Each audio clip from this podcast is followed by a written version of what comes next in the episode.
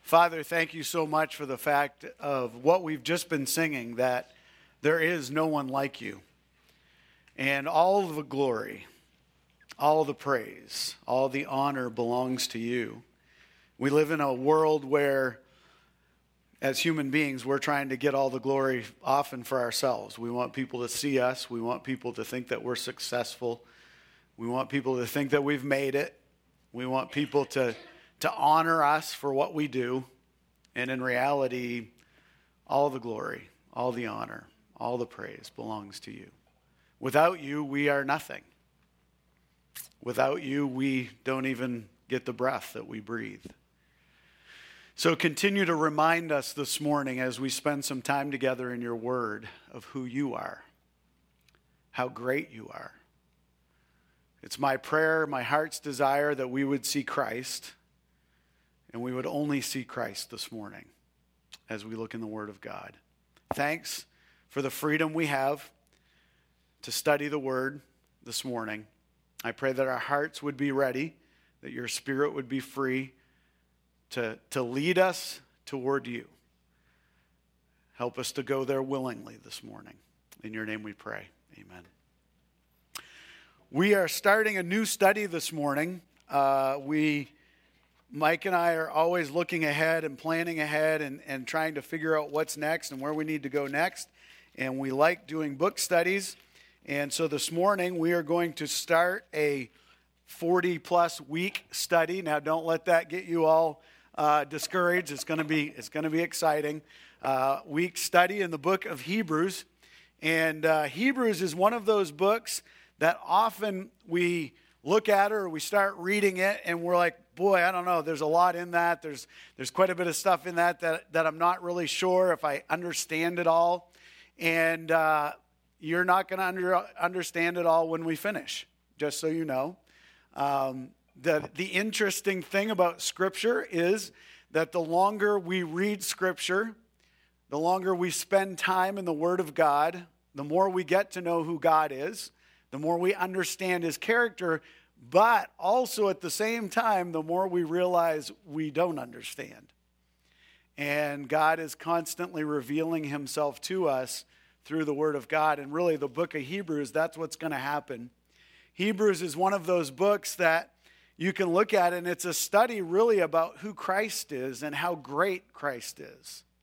And if you want a theme for the book of Hebrews, you might write across the top Christ is better. You could, you could put that Christ is everything across the top of the book of Hebrews. Hebrews was written as an open letter, and what I mean by that is there's not a defined audience.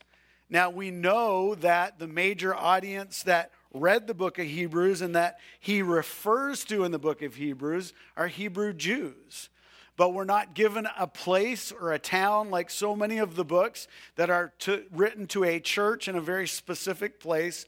This was an open letter. And so we know that a lot of this is it's going to apply across the board to us.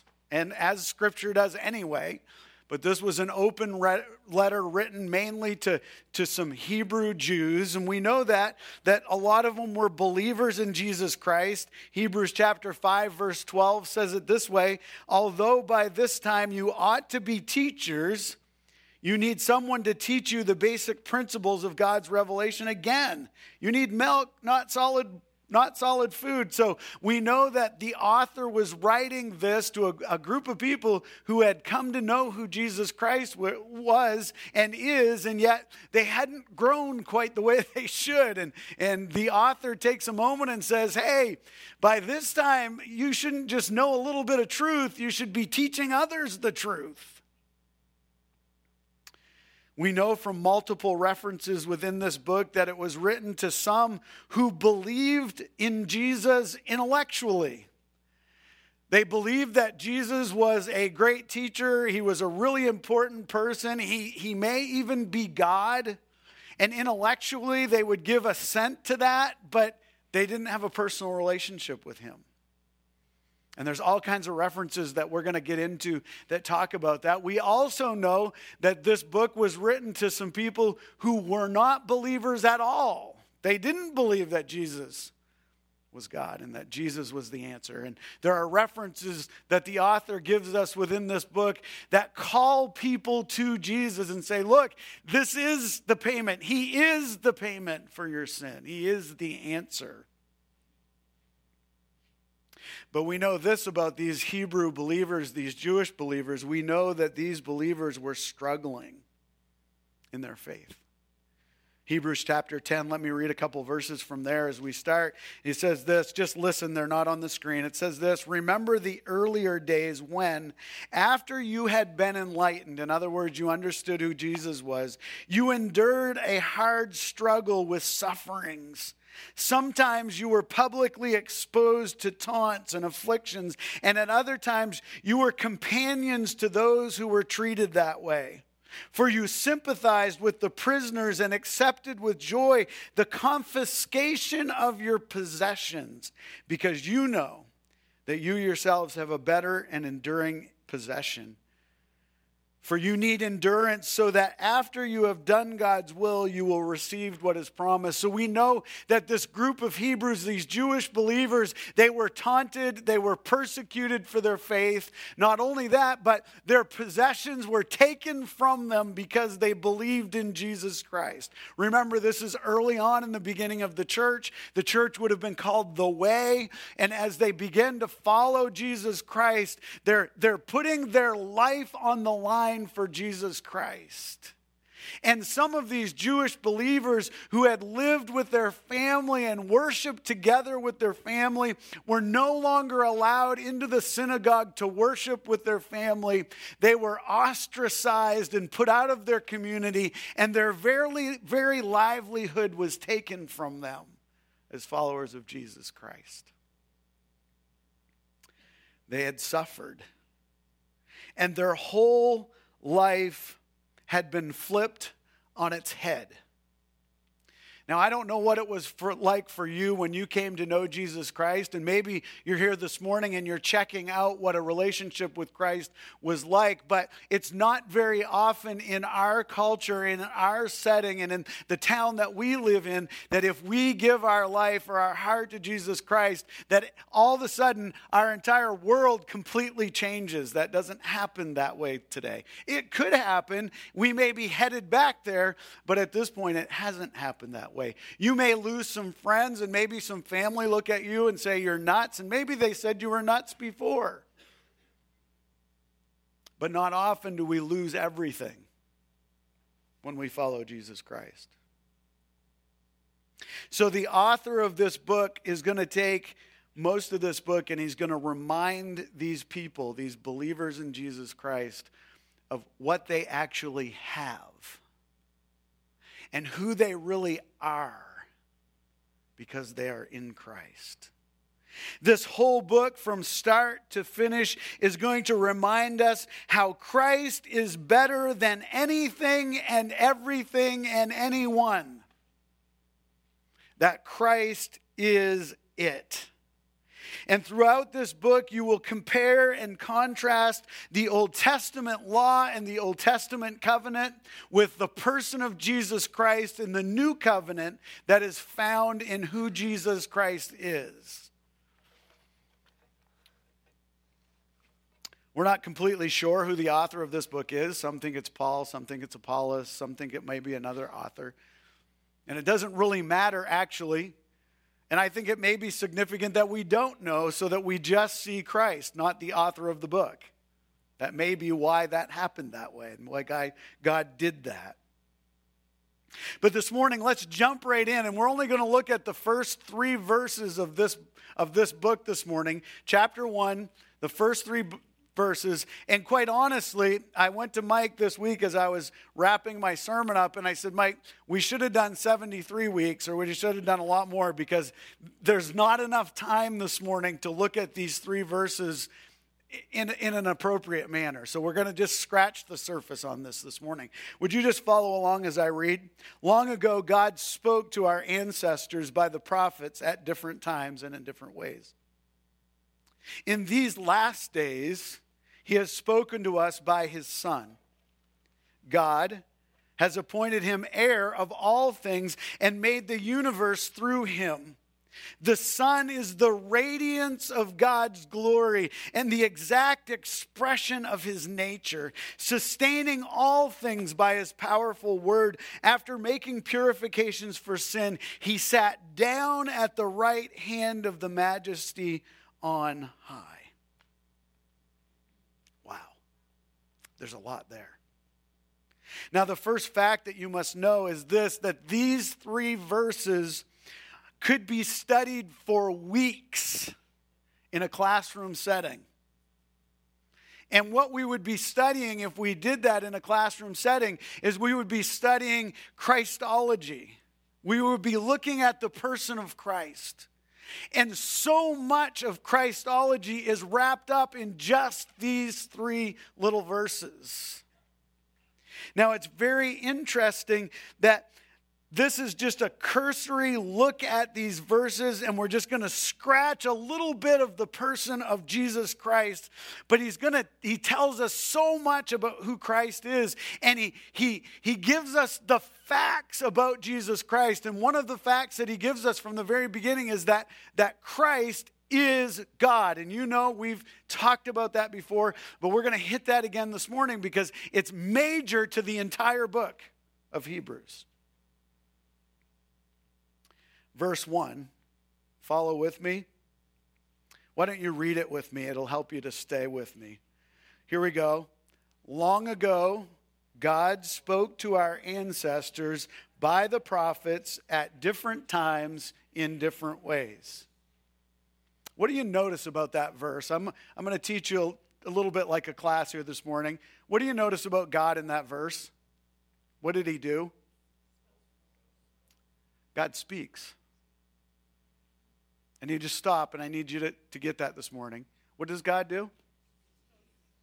He spoke, and God speaks. That's different than the gods that most people serve.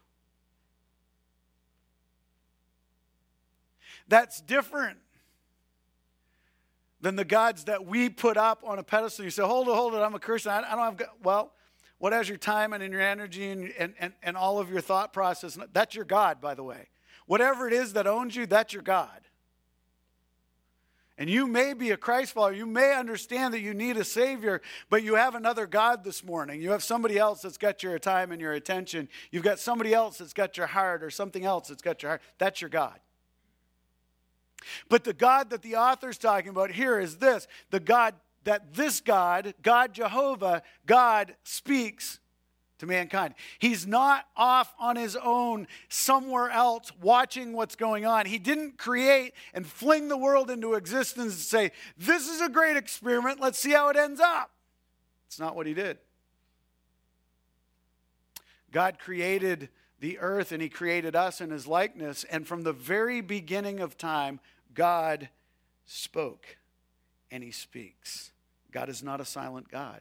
And from Genesis to the end of Revelation, you will find that God shows up with humanity and he speaks. From Adam walking in the garden, do you remember that in, in Genesis? That God walked with Adam and Eve and he communed with Adam and he spoke. They enjoyed their time together. And if you look at all the way through the Old Testament, God in different ways showed up and he spoke to mankind.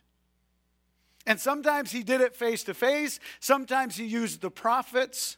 Sometimes he used a donkey. But God spoke. God spoke to mankind. He's involved, he cares, He's not detached. He wants us to know him and what he cares about. He tells us, he reveals himself to us, he shows us his character because he speaks. Now, you have probably heard someone say, or you may have said yourself at some point, I wish God would speak to me. I wish God would make it clear what I'm supposed to do. By the way, He has already. If you're saying that this morning, man, I wish God would let me know what I'm supposed to do. He's already done it. God spoke and he speaks. And I'm going to show you that he completed his message. See, in the Old Testament, when God spoke, he gave them partial he gave them parts of the message. He didn't give them the whole message. And everything that he said to them in the Old Testament, he pointed them ahead to something that was going to happen and it was going to be wrapped up in a person, and that person was Jesus Christ. And all of the Old Testament, after Adam and Eve sinned, pointed ahead to the coming of a Redeemer, a Savior, a Messiah, one who would make their relationship right. And so every part of the Old Testament, every time God spoke in the Old Testament, He only gave them a portion of what the fullness was going to be the person of Jesus Christ. And He kept pointing them ahead it's coming, it's coming, it's coming. But God spoke. God spoke. He spoke to our ancestors. He spoke by the prophets. He spoke in different ways. He spoke many times, not once. He, he brought the prophets over and over and over to his people and reminded them of their need. As wonderful as the Old Testament was, it did not reveal the complete glory of God. Just like at night when we see the moon and we see it in its brightness and it looks wonderful, what do we know about what we're seeing? We're only seeing a what? A reflection of the sun. And all of what God said in the Old Testament was only a reflection of his incredible glory. It was only a small, dim picture of what could be and what would be. Look at verse 2 with me, because this is where it gets really interesting. In these last days, in the days that we're living in, he has spoken to us how? By his son. God has appointed him heir over all things, and he made the universe through him. God now goes from many ways of speaking to us in the past to one way of speaking to us now. Galatians 4 4 says this When the time came to completion, God sent his son, born of a woman, born under the law and Jesus, through the Gospels, reveals the very heart of God, the whole of what God had in mind for all of humanity the love, the mercy, the grace, the judgment all is revealed in the person of Jesus Christ. John 15 15 says this I don't call you servants anymore because a servant doesn't know what the master is doing.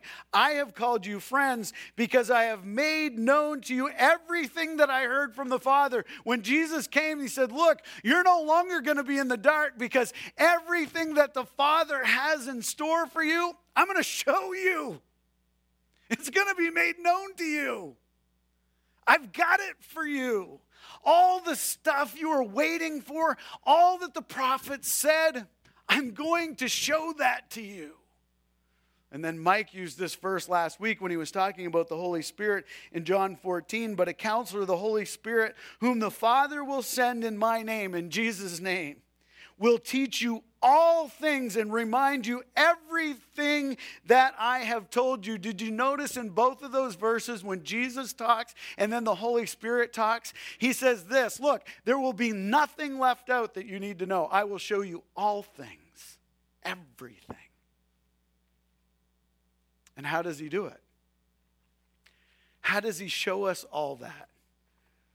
Well, the entirety of the Bible points to one person. Who is it? It's Jesus. It's Jesus. Everything written before Christ points ahead to his coming. And everything written after Christ points back to the fulfillment of the promise of God to mankind Jesus Christ. But let's stop for a minute and go back and look at verse 2 once again, because I don't want you to miss this. It's really important. In the last days, he spoke to us by his son. Stop right there. By his son. Mike and I have told you this before that often our language, the, the English language, is incredibly weak in how we describe things, isn't it? I want you to see how this is actually written directly from the Greek into English. Okay, you ready? You can look at it. It's going to be on the screen. And I didn't write it wrong. This is exactly how it's written, okay? Here it is. In days of these, spoken to us, what's it say? In Son. That's not a mistake. It would be like me or you coming here and you said, I came to hear Pastor Tim speak, and he spoke in French, or he spoke in Spanish, or he spoke in English.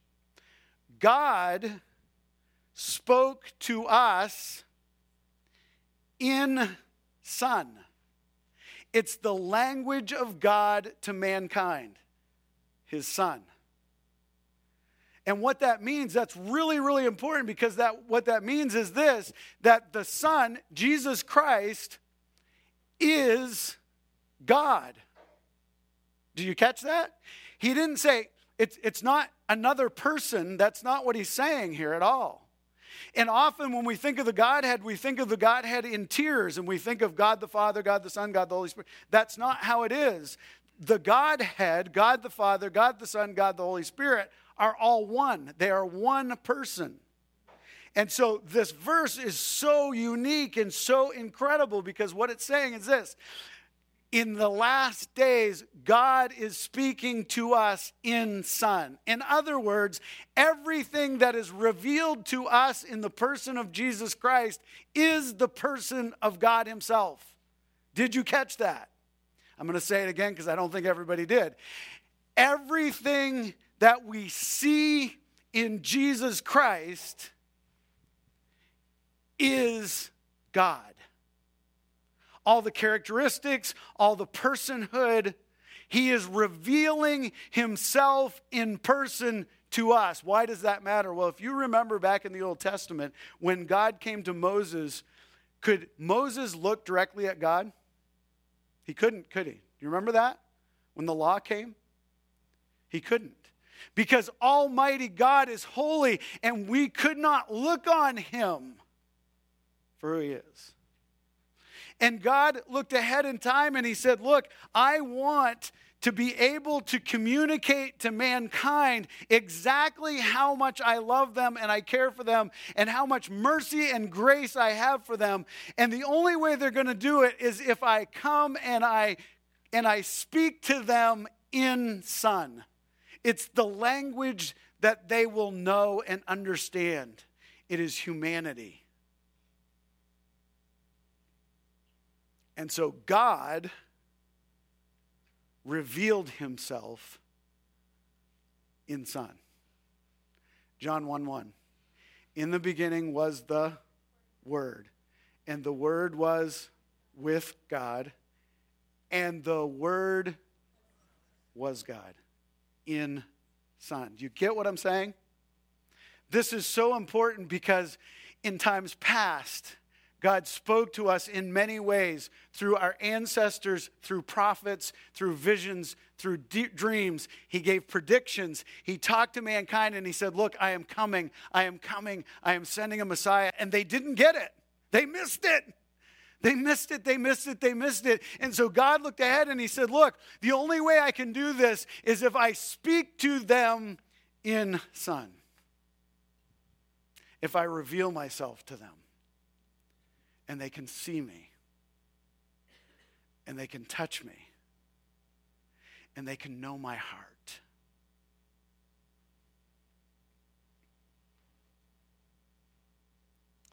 If we want to know the heart of the Father, if we want to know God, if you're sitting here this morning and you say, I want to hear from God, I wish God would speak, He has. If you know Jesus, if you know the heart of Jesus, you know God.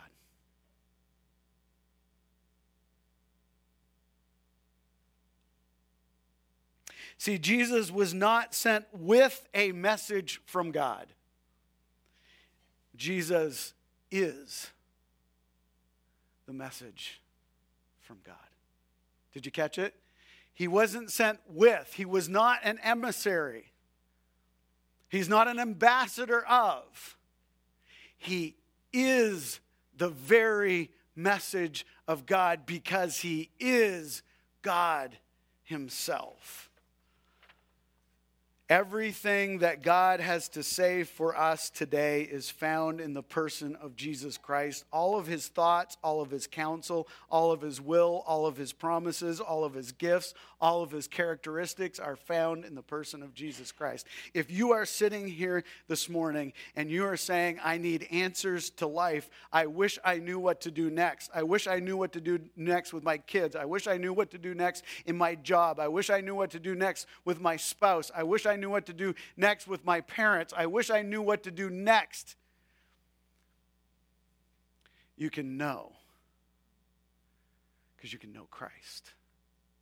And everything that you need to know is wrapped up in the person of Jesus Christ. And we sit here as Christ followers and we say, Yes, Christ is my Savior, but man, I got to figure out life. No, you don't. You've already figured it out Christ is the answer to your life. Period. There is no other answer. It's not how hard I work. It's not what I look like. It's not the food I eat. It's not the people I hang out with. It's how much is Christ allowed to live in me? He is the person of God revealed to mankind. He is God on earth. He is the character and the person of God living and residing in us. That's what Scripture tells us. If you are looking for someone to give you an answer to life, you already have it. If you're a Christ follower, it is Christ Himself. The perfect life of Christ, His actions, His speaking, His care for people, His miracles, His love, His death, His resurrection, His defeating death are all God speaking in Son to humanity. That I, God, am the answer.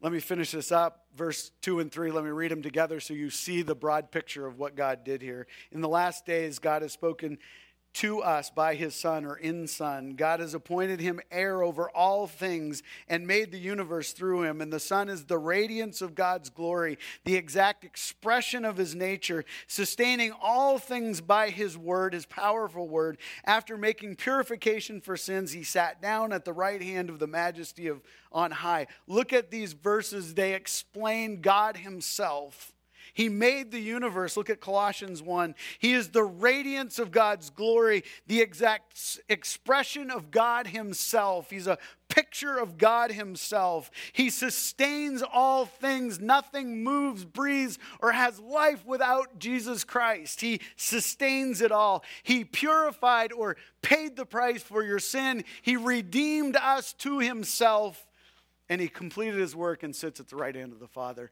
He is the King eternal. That's Jesus. God spoke to us in Son. And that, and that is why we celebrate communion. Say, what? Look, communion is not just a symbol that says, look, there was a price that was paid for my, for my sin. Communion is reminding us again and again that God spoke in Son. God revealed himself to us in his Son. God gave us a perfect example of who he was and who he is and his character and his nature in the person of Jesus Christ. Why did the world hate him so much? Because he was God because he was holy, because everything he stood for was against what we stand for by our very natures. And God revealed himself in Son, in Jesus Christ to us, so that we could be made right with him. And so this morning, we're going to celebrate the fact that God came in Son, that God spoke in Son. And we're going to celebrate the fact that God in Jesus Christ had his body broken, his, pref- his perfect body, pure, holy, righteous. He had it broken for my sin and yours. And he shed perfect blood, the payment of sin, on a cross for my sin and for yours. But it didn't end there. See, God in Son was God. and he was able to do something that no one else in all of time has ever been able to do or will ever do. He, did, he defeated the price of sin. See, the Bible tells us this that for as by one man's sin entered into the world, then death passed upon all men. For all sinned. See, the price, the payment of sin is your death and my death, and our death separates us from God. And so, God in Jesus Christ did what no one else could do. He allowed his body that was perfect to be broken, his blood that was perfect to be shed, to pay the ultimate price, the price of my sin. And so this morning, when we celebrate communion, it's truly a celebration. It's a celebration that God looked ahead and he saw us and he chose to come in Son so that we could be redeemed and have life. So, as they pass out communion during this song, I want you to just to pause for a moment. I want you to go ahead and take it. Take the, the cracker as it comes as a symbol of his broken body. Take the cup as it comes as a symbol of his shed blood. And when you're ready, as those elements come, you go ahead and take those while this song is sung because it's a picture of what God did for us. Father, thank you. Thank you for these verses. Thank you for the powerful message that's found that you came for us. You spoke in Son so that we could understand how much you love us and the grace that is ours. Thank, that the, thank you that the person of Jesus Christ is ours. And the power of the Holy Spirit gives us the same power of God in our life. Thank you for that.